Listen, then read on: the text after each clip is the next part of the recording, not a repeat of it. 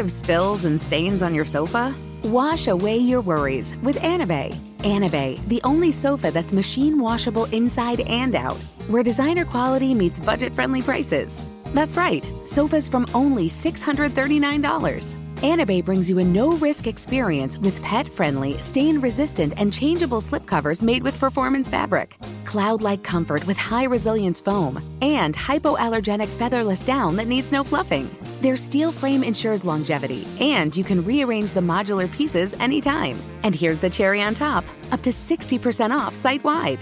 It's backed by a 30 day satisfaction guarantee, so if you're not absolutely in love, send it back for a full refund. No return shipping or restocking fees. Every penny back.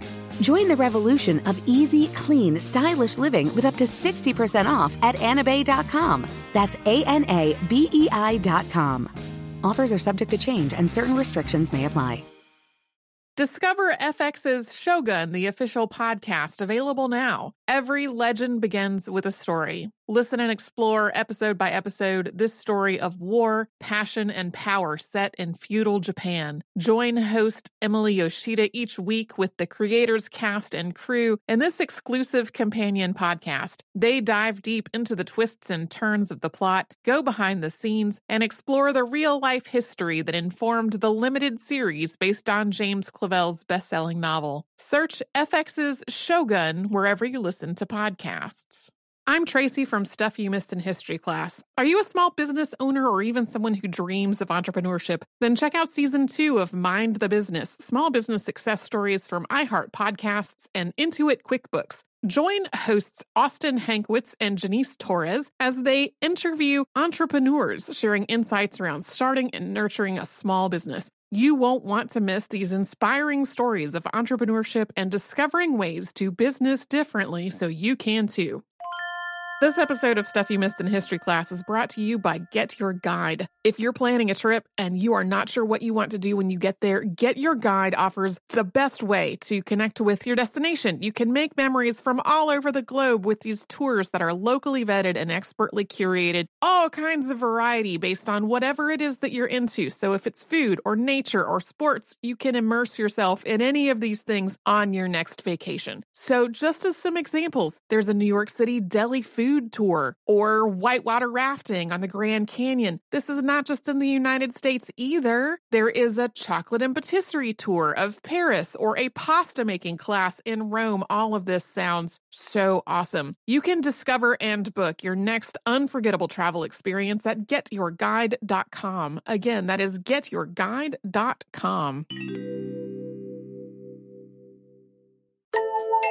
Welcome to Stuff You Missed in History class from HowStuffWorks.com.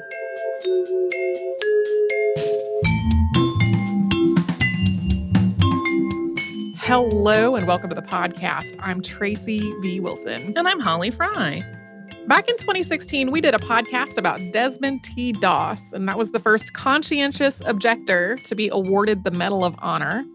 And from time to time, when we share that episode on our social media, someone comments something along the lines of, What about Alvin York? So we're coming up on the centennial of the act of heroism that earned Alvin York the Medal of Honor. That happened on October 8th, 1918. So it seemed like a good time to talk about him and to answer that frequently asked question from our social media. Also, Alvin York's name is pretty well known thanks to the 1941 film Sergeant York, starring Gary Cooper. And the real life Alvin York was an advisor on the film, but it really takes a whole lot of liberties. And it also stops before the part of York's life that he thought of as a much greater achievement than the actions that earned him the Medal of Honor. So that is what we are going to talk about today. Alvin Cullum York was born on his family's small farm near Pall Mall, Tennessee, in the Wolf River Valley on December 13th of 1887. His parents were William Uriah York and Mary Elizabeth York, and he was the third of 11 children. They all lived in a dog trot cabin of the sort that we actually talked about in our recent episode on air conditioning. The Yorks were mostly subsistence farmers, although William also earned some money as a blacksmith. As Alvin got a little older, he joined his father in that work, and Alvin also supplemented the family's food supply through his growing skill as a marksman, both from hunting and from winning turkey shoots. The Wolf River Valley area was extremely isolated when Alvin York was growing up. There were no paved roads or railroads in Fentress County, where Pall Mall is located. The Wolf River itself also wasn't navigable by steamboat, and most of the families living there were also subsistence farmers, like the Yorks. And this meant that Alvin, his siblings, and their friends had very little formal education. Their labor was needed on the farm in order for the family to survive. York described himself as having a third grade education, and that amounted to about three months of school per year spread across three years. William York died in 1911 after being injured by a mule. 24 year old Alvin was the oldest of the York children still living at home, and his older brothers had families of their own. So Alvin essentially became the head of the family. He was expected to run the farm and to look after his mother and to help raise his youngest siblings. He had real trouble coping with all of these new responsibilities and with the grief over his father's death. He and his father had bonded while hunting together, and Alvin deeply respected his father. After William York died, Alvin and some of his friends became increasingly rowdy. They headed across the border into Kentucky to gamble and drink, and soon Alvin had several arrests on his record, mainly for intoxication or trouble that he got into while he was intoxicated. One night, Alvin and his best friend Everett Delk got into a fight at a bar. Circumstances aren't completely clear, but Delk was killed. York was the one who had to take his friend's body home. And at that point, he started seriously reconsidering his choices.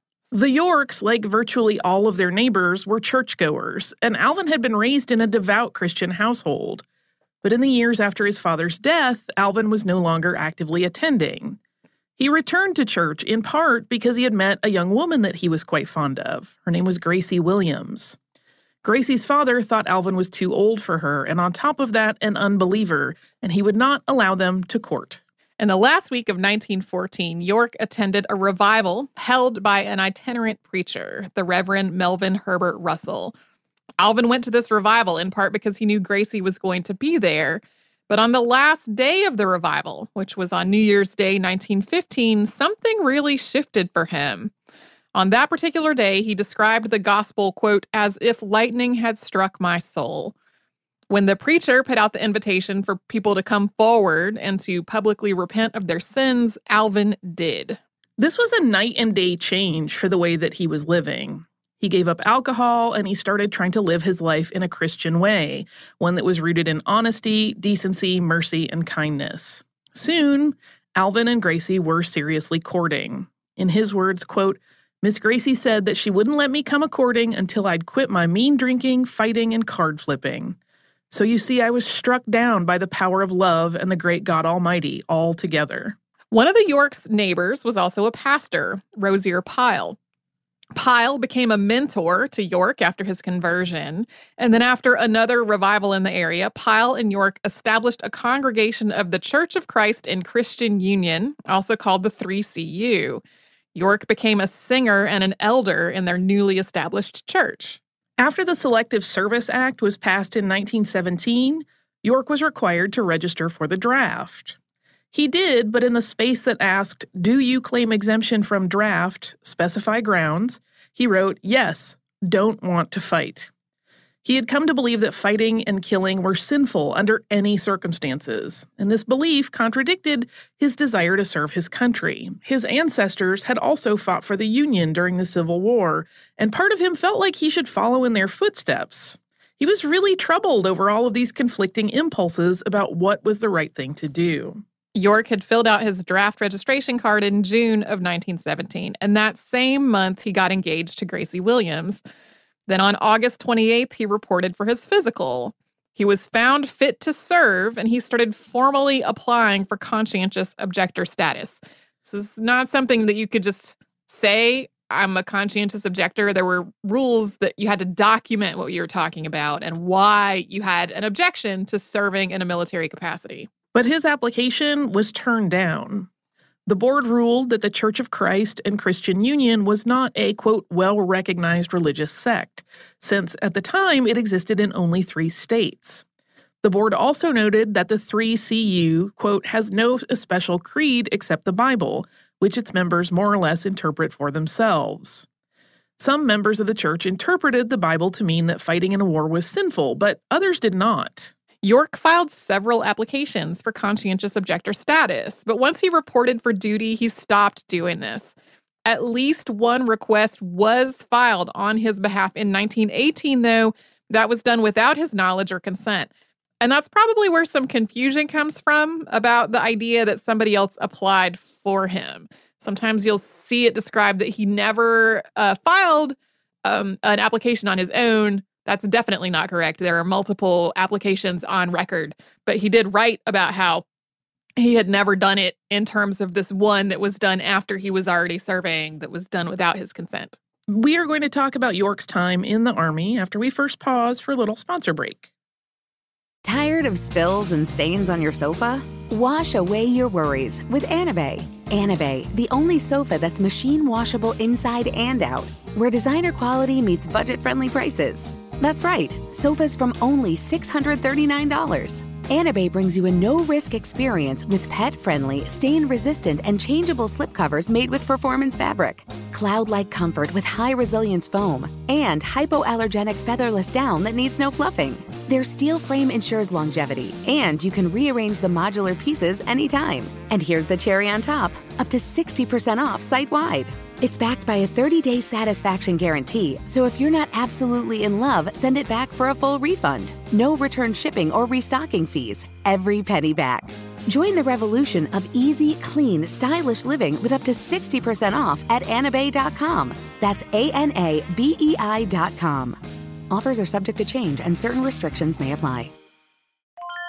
Planning your next trip? Choice Hotels has a stay for any traveler you want to be with 22 brands and over 7,400 locations. Whether you're a business traveler, a family road tripper, someone who wants to seek out history and maybe make your own, or just planning a quick getaway, Choice Hotels has a stay for any you. Like a Cambria Hotel, where you can be a cocktail connoisseur and sip locally inspired craft beverages at downtown locations in the center of it all. This is a fun way to visit cities with a lot of history and a lot of fun in mind. Or a Radisson Hotel for all our productivity powerhouses out there. With flexible workspaces and on site restaurants, you'll get the most out of your work trip. You'll get the coffee, the Wi Fi, and the work done. And we can't forget about comfort hotels. Imagine you're a family road tripper waking up in your big, spacious room and then heading down to a free hot breakfast for the entire family, including waffles. So you'll be well fed and ready for the day's adventure, even if that's just relaxing. After that, you're spending all afternoon relaxing by the pool. You deserve it. What are you waiting for? Join Choice privileges and start earning points toward your next stay. Find a stay for any you. Book directly at choicehotels.com, where travels come true.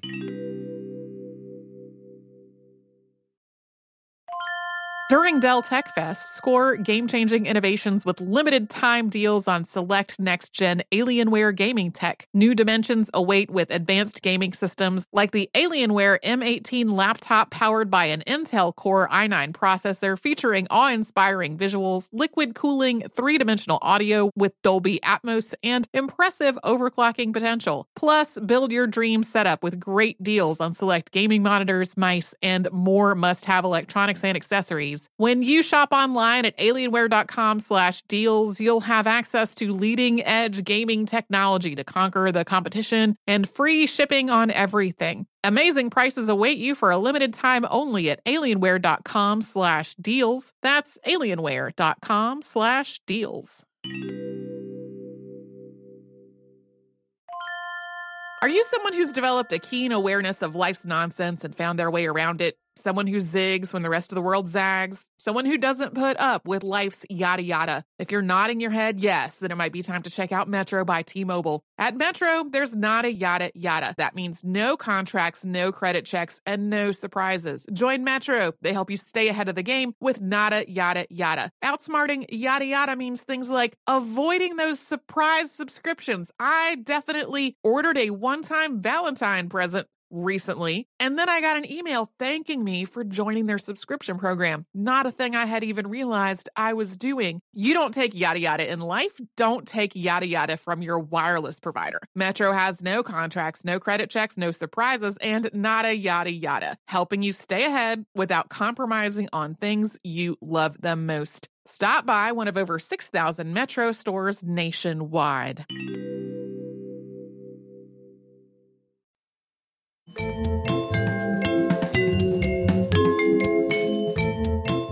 Once he got into the Army, in some ways, Alvin York seemed to really enjoy basic training, finding it easier than being at home.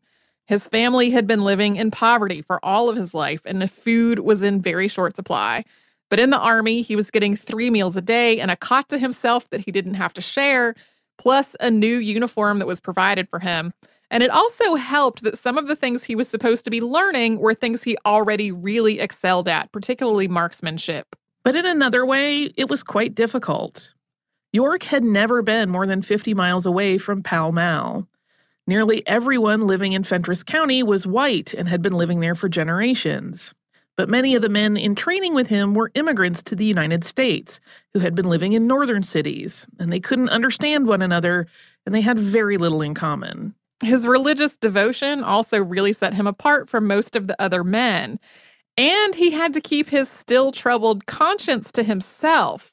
Men who objected to the war were seen as cowards and idlers, and often they faced extensive harassment from their fellow soldiers. So, even though he was having three square meals a day and a bed to sleep in that he didn't have to share with anybody and that sort of thing, socially, he was very isolated. Once he was finished with basic training, York continued to have doubts about what he was doing and these doubts escalated while he was stationed in Camp Gordon, Georgia, with Company G, 328th Infantry Regiment, 82nd U.S. Army Infantry Division. Some of their exercises at this point weren't just about marksmanship, they were about killing, with both firearms and bayonets, and that whole idea continued to really trouble him. He talked to two officers about his doubts. They were Captain E.C.B. Danforth Jr. and George Edward Buxton. And these three men had lengthy discussions about what was weighing on York's conscience. Danforth and Buxton were both really familiar with the Bible, and they and York thoughtfully talked through what the scriptures had to say about things like war and fighting and duty. When these conversations didn't totally resolve York's doubts, he was given leave to go back home and consider what he should do. So he went back to Tennessee. And while he was there, he ultimately decided that it was God's will for him to fight in the army. He described it as having received assurance from God Himself that this was the right thing to do, and that assurance came after about 36 hours of fasting and prayer. And that's why Alvin York isn't considered to be the first conscientious objector to earn the Medal of Honor. He did earn the Medal of Honor, which we're going to talk about, but he ultimately reconciled his questions of conscience and he served in a combat role rather than serving in a non combat role as a conscientious objector or going to prison rather than serving. Shortly after York returned to duty on March 31st, 1918, his division was sent overseas. They spent several months rotating in and out of trenches along the front. And then the Meuse-Argonne offensive began on September 26, 1918, and that continued until the armistice was signed at the end of the war. It was part of the 100 Days Offensive, which we talked about in our recent episode on the Battle of Amiens.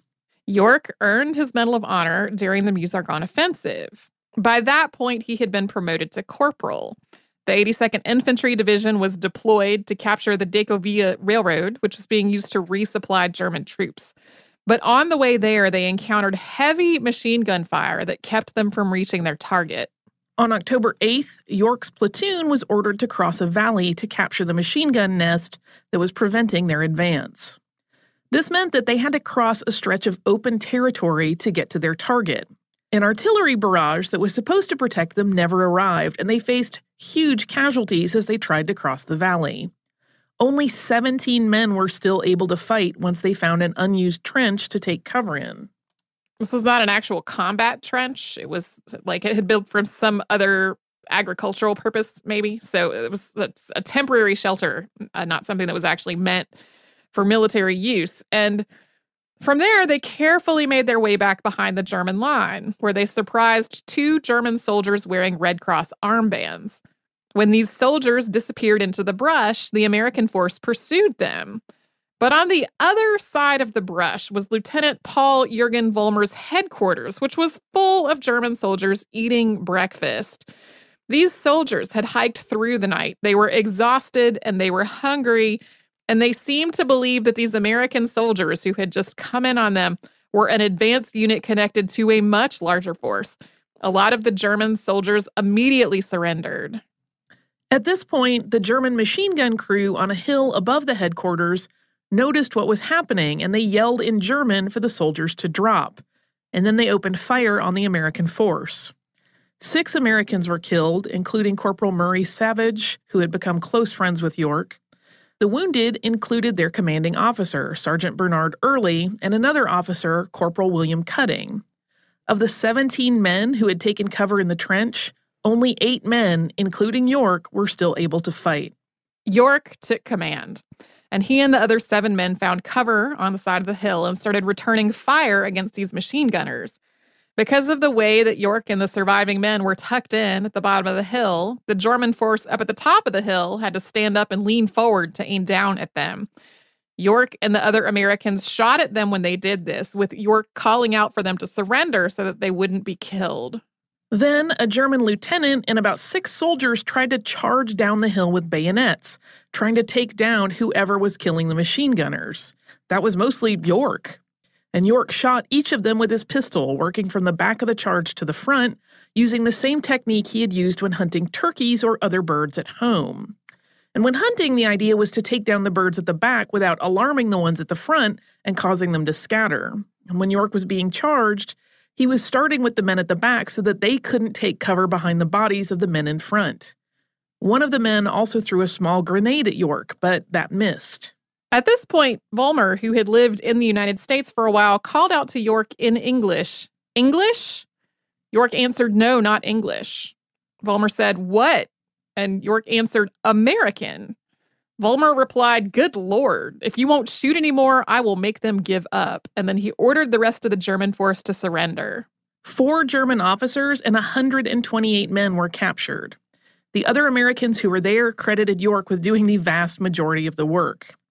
They escorted the German prisoners back to a command post, and that command post had no facilities to hold them, so they marched about 10 miles to the brigade headquarters. By the time they arrived there, they had picked up other German POWs as well, for a total of about 200. After this, with those machine guns out of commission, the Allies were able to capture the Decauville Railroad as planned. From there, York and the rest of his unit saw combat repeatedly between that October 8th engagement and the end of the war. On November 1st of 1918, York was promoted to sergeant, and then the war ended on November 11th. Sergeant Alvin York was awarded the Distinguished Service Cross, the Croix de Guerre with palms, and the Medal of Honor for his actions on October 8th of 1918. The Medal of Honor was awarded on April 18th of 1919, and the citation reads, quote, after his platoon had suffered heavy casualties and three other non commissioned officers had become casualties, Corporal York assumed command. Fearlessly leading seven men, he charged with great daring a machine gun nest, which was pouring deadly and incessant fire upon his platoon. In this heroic feat, the machine gun nest was taken, together with four officers and 128 men and several guns. Later on, Sergeant Early and Corporal Cutting, who had enlisted under a false name and was really Otis B. Merrithew, were each awarded the Distinguished Service Cross as well. There are a couple of misconceptions about York's heroism on October 8th, and one is that he captured 35 machine guns. This is repeated in a lot of places, including on the plaque of a statue of him. And that 35 number is a huge exaggeration. It's something neither York nor his military record ever claimed. Yeah, sometimes plaques on statues and historical marker signs are just not right for for a variety of reasons. for a number of reasons. So yeah, this this is an exaggeration that's not something he ever said he did. And the other misconception is that he did it single handedly. This is something that also appears in a lot of places. It seems to have originated with a Saturday Evening Post article by George Pattullo that was published on April 26, 1919. And then that was picked up by other news sources. Pattullo had interviewed several survivors of the day, including Sergeant Early, and in his words in this article, quote, there were seven other Americans present at the fight, but it was York's battle and only York's. But that is simply not true. The seven other men were Private Percy Beardsley, Private Joe Konotsky, Private Theodore Sock, Private Thomas C. Johnson, Private Michael Sacina, Private Patrick Donahue, and Private George Wills and all of those men were active participants in the fight against the machine gunners and the capture of the German prisoners.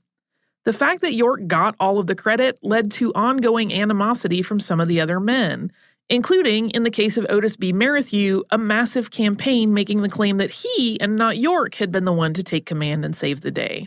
So the fact that these other men were left completely out of the discussion was a huge disservice to them, and it gave York a lot of notoriety that he never asked for and didn't particularly want. And we will talk about York's life after the war and how that played into it after another quick sponsor break.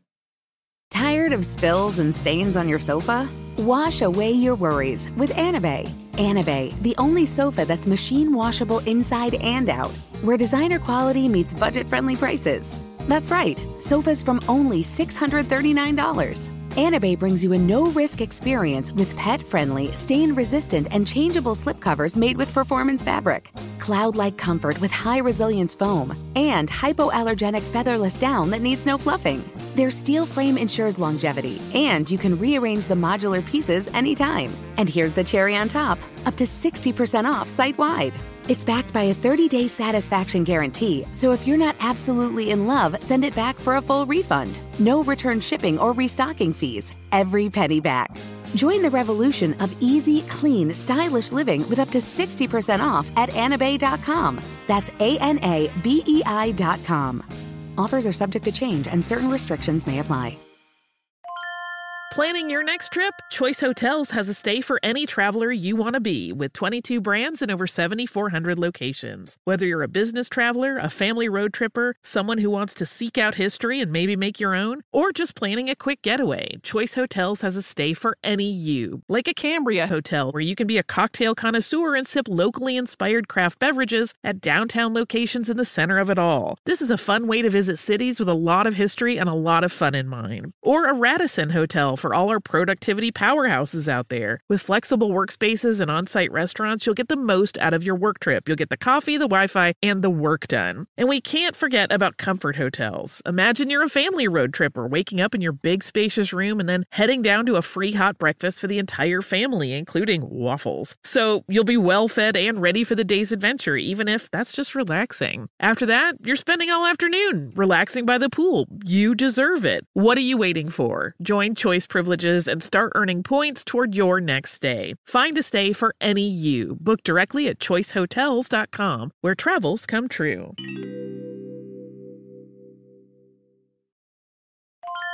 During Dell Tech Fest, score game changing innovations with limited time deals on select next gen Alienware gaming tech. New dimensions await with advanced gaming systems like the Alienware M18 laptop powered by an Intel Core i9 processor featuring awe inspiring visuals, liquid cooling, three dimensional audio with Dolby Atmos, and impressive overclocking potential. Plus, build your dream setup with great deals on select gaming monitors, mice, and more must have electronics and accessories. When you shop online at alienware.com slash deals, you'll have access to leading edge gaming technology to conquer the competition and free shipping on everything. Amazing prices await you for a limited time only at alienware.com slash deals. That's alienware.com slash deals. Are you someone who's developed a keen awareness of life's nonsense and found their way around it? Someone who zigs when the rest of the world zags, someone who doesn't put up with life's yada yada. If you're nodding your head yes, then it might be time to check out Metro by T-Mobile. At Metro, there's not a yada yada. That means no contracts, no credit checks, and no surprises. Join Metro. They help you stay ahead of the game with nada yada yada. Outsmarting yada yada means things like avoiding those surprise subscriptions. I definitely ordered a one-time Valentine present recently. And then I got an email thanking me for joining their subscription program. Not a thing I had even realized I was doing. You don't take yada yada in life. Don't take yada yada from your wireless provider. Metro has no contracts, no credit checks, no surprises, and nada yada yada, helping you stay ahead without compromising on things you love the most. Stop by one of over 6,000 Metro stores nationwide.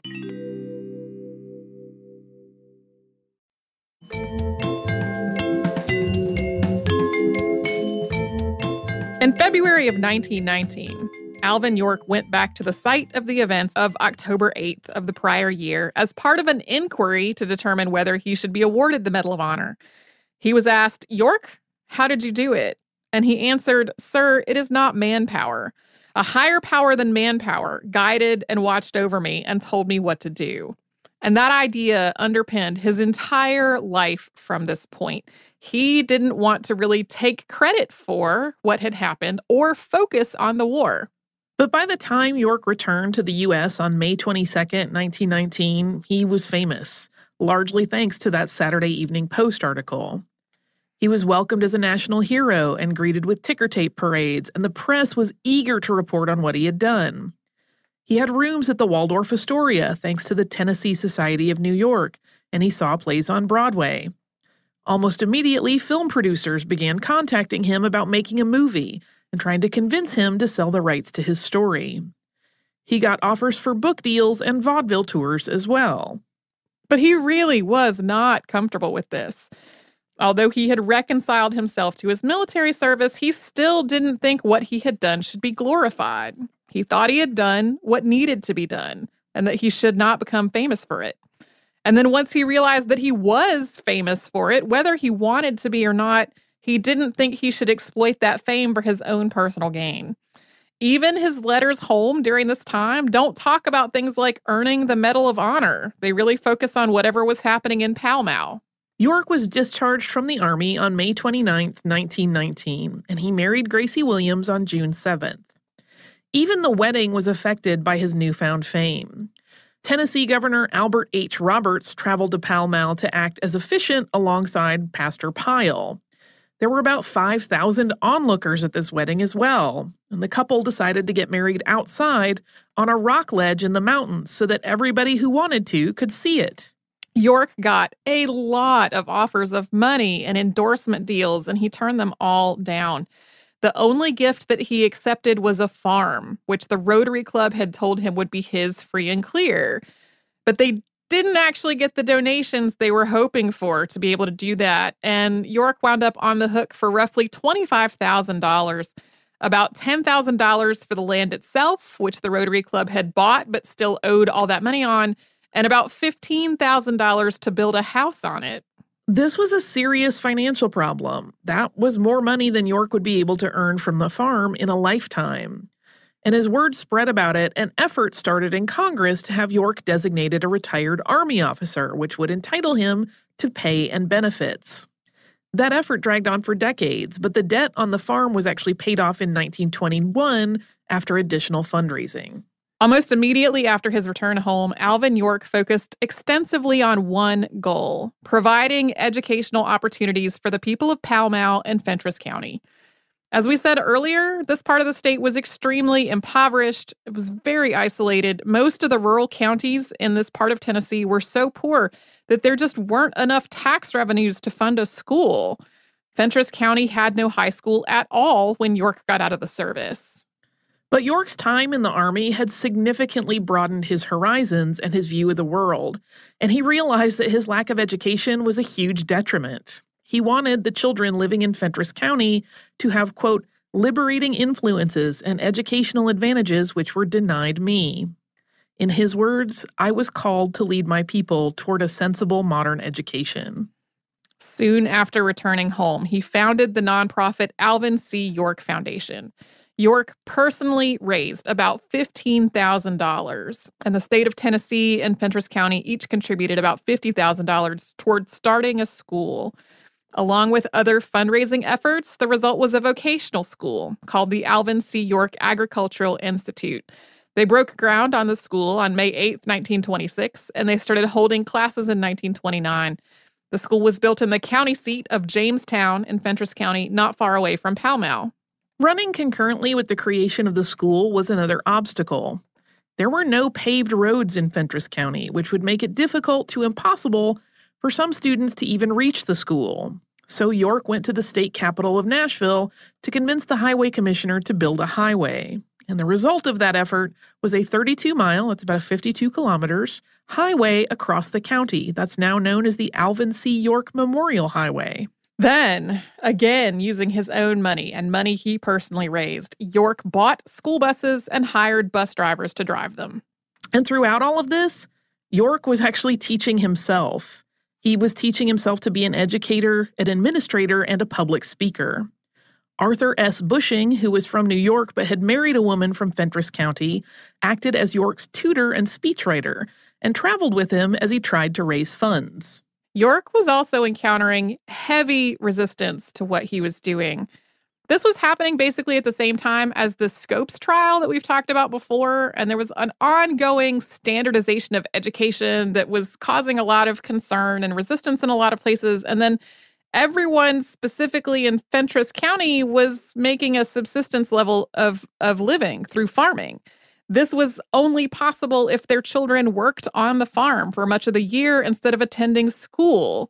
So in York's own words, quote, I begun to work almost as soon as I could walk. And that was really just the reality of life in Fentress County. Children had to work from the minute they were able to, or else their families simply could not survive. York also encountered heavy resistance from the county's elite residents for having no formal education and no training and no experience with any of this. They thought the idea that an uneducated man from rural Tennessee could figure out how to plan, open, and run a school was completely ridiculous, no matter what heroism he had evidenced in the war. This resistance even involved legal action, with an attorney claiming that York was trespassing and the County Board of Education serving the school an eviction notice. But York persevered, and twice during the Great Depression, when funding ran short on the Institute, he mortgaged his home to personally pay the salaries of the bus drivers and the teachers at the school. He ran the school himself until 1937, at which point all the infighting and hostility from the Fentress County elite made it basically impossible for him to continue. York knew that turning the school over to the county would be a disaster. The county had been trying to stop him from doing it for a decade. So he arranged for the state to take it over, and the Tennessee legislature became responsible for its funding and operation. Because York focused on this institute with such single minded determination, doing so much of it himself and educating himself in order to get it done, and did it in the face of so much opposition, both he and some of his descendants have described it as a bigger accomplishment than the one that earned him the Medal of Honor. Even though he wasn't running the school anymore after 1937, York continued to be involved and continued to raise funds for education. Then, as World War II began in Europe, York finally agreed to sell the rights to his story to a film producer. He made the deal with Jesse Lasky, who had started talking to him about it way back in 1919, and Harry Warner, president of Warner Brothers. They finalized that deal in 1940. York had really wanted this film to be about his quest to open a school, but as the war in Europe got worse, the producers persuaded him to instead focus on his wartime service and to make a really patriotic film that would serve as a message that the United States should intervene and as an inspiration to young men to serve. This might seem like a very strange focus for a film about a man who had felt so conflicted about his own service. Aside from his service in World War I and the years of World War II, York was a pacifist for all of his post conversion life. And in the years after World War I was over, he sometimes wondered whether it had even been worth it. But he absolutely saw the need for intervention in World War II. He was advocating for the United States to intervene against Japan in 1936 in the face of just increasing Japanese aggression against China. And in 1938, he was advocating for the United States to, quote, knock Hitler off the block. This was in total opposition to a widespread strain of America First isolationism in the years leading up to Pearl Harbor being bombed. It was a deeply unpopular stand for York to take, and he took it knowing that it could harm his efforts to raise money for the Institute. The movie Sergeant York debuted in 1941 with Gary Cooper in the starring role. That was something that York himself had requested. And this film was a huge financial success for Warner Brothers. It was the biggest box office hit of 1941. It also earned two Academy Awards, one for Cooper's work as an actor and another for film editing, and it was nominated in nine other categories, including Best Picture and Best Director. York earned about $150,000 on the film, and he put almost all of that money right into the York Institute. When Japan attacked Pearl Harbor, Hawaii on December 7, 1941, Sergeant York was still in theaters. It had been planned from the outset as a patriotic movie, but it seemed even more so after the attack and after the United States' entry into the war. At the same time, the movie was criticized as basically being wartime propaganda, and it was played on American military bases and distributed to all the allies in the war. York volunteered to return to service during World War II, but his age and some health issues kept him from doing so. Instead, he was made a major in the Army Signal Corps. He toured the United States on behalf of the War Department, giving patriotic speeches and encouraging military service and the purchasing of war bonds. He also served on the Selective Service Board in Fentress County and became a spokesperson for the Fight for Freedom Committee, an organization that was formed as a counterargument to Charles Lindbergh and the America First Committee. York had a series of strokes toward the end of his life, including a serious one in 1954, after which he couldn't leave his bed. About a year later, he wound up in a six year battle with the IRS over unpaid taxes. Throughout his life, York had been putting virtually all the money he got into the Institute, and he hadn't withheld money to pay taxes on it. At one point, the IRS reported that he owed $172,000. They eventually agreed on a $25,000 payment. York died of a cerebral hemorrhage on September 2, 1964, at the age of 76. He was survived by his wife Gracie and seven of their 10 children. A statue of Alvin York was unveiled at the Tennessee Capitol on December 13th of 1968. It was sculpted by Felix de Weldon, who also created the Marine Corps War Memorial, also known as the Iwo Jima Memorial.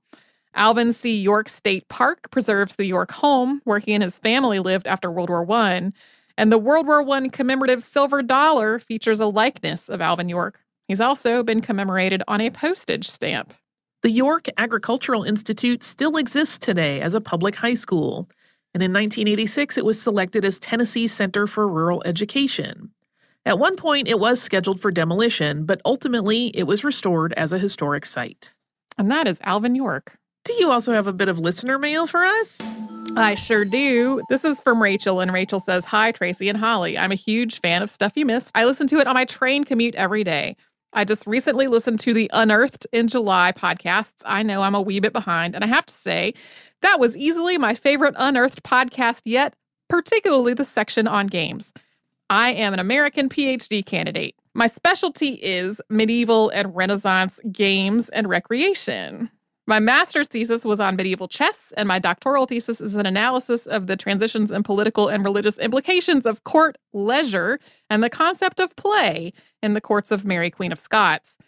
I'm always delighted to hear about historic games and was thrilled to hear you talk about dice. In the course of my research, I was surprised to learn that it was a common practice in medieval Western Europe to play chess with dice, which forced the game to move along at a faster pace and eliminated the need for strategy, because the dice served to choose which pieces moved along the board. In addition, one of my favorite things about games is the evolution of the pieces and boards as they made their way across the globe. As chess moved from India to Western Europe, the original Indian pieces of a chariot and an elephant became the rook and bishop that we have on modern boards. If you'd like a fabulous book about the evolution of chess, I'd recommend H.J.R. Murray's A History of Chess, and much more manageably in terms of page numbers, Marilyn Yalom's Birth of the Chess Queen. It's one of my favorites. I've attached an image of a drawing I have in my office, uh, and that is a, a picture of some games. It's very lovely. My apologies for the poor image quality. Uh, mine is off being framed, so a screenshot of it will have to suffice. Best wishes, Rachel. Thank you so much, Rachel, for that tidbit about games uh, and for enjoying the Unearthed episodes. I enjoy putting those together. If you would like to write to us about this or any other podcast, we're at historypodcast at howstuffworks.com. We are also all over social media at Missed in History. And you can come to our website, which is missedinhistory.com, and you will find show notes for all the episodes Holly and I have ever worked on together, uh, as well as a searchable archive of every episode ever. And you can find and subscribe to our show on Apple Podcasts, Google Podcasts, and wherever else you get your podcasts.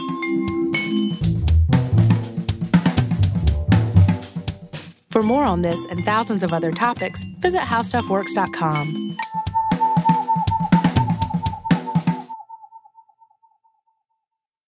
Hey Sarah, I loved that spring break vlog you posted on Zigazoo. OMG, you watched it? Yeah, it was so cool.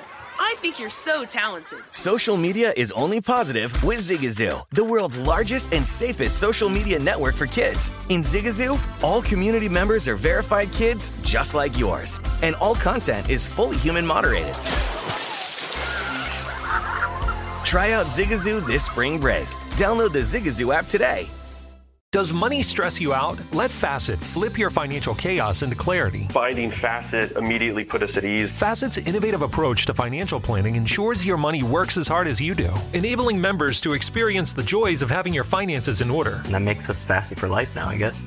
Visit Facet.com, F A C E T.com to learn more. This ad is sponsored by Facet. Facet Wealth is an SEC registered investment advisor. This is not an offer to buy or sell securities, nor is it investment, legal, or tax advice. These testimonials are from current Facet members who are not compensated. All opinions are their own and not a guarantee of a similar outcome. Welcome to 500 Greatest Songs, a podcast based on Rolling Stone's hugely popular, influential, and sometimes controversial list. I'm Brittany Spanos. And I'm Rob Sheffield. We're here to shed light on the greatest songs ever made and discover what makes them so great. From classics like Fleetwood Mac's Dreams to the Ronettes' Be My Baby, and modern day classics like The Killer's Mr. Brightside. Listen to Rolling Stone's 500 Greatest Songs on the iHeartRadio app, Apple Podcasts, or wherever you get your podcasts. There's plenty to celebrate in March and ex-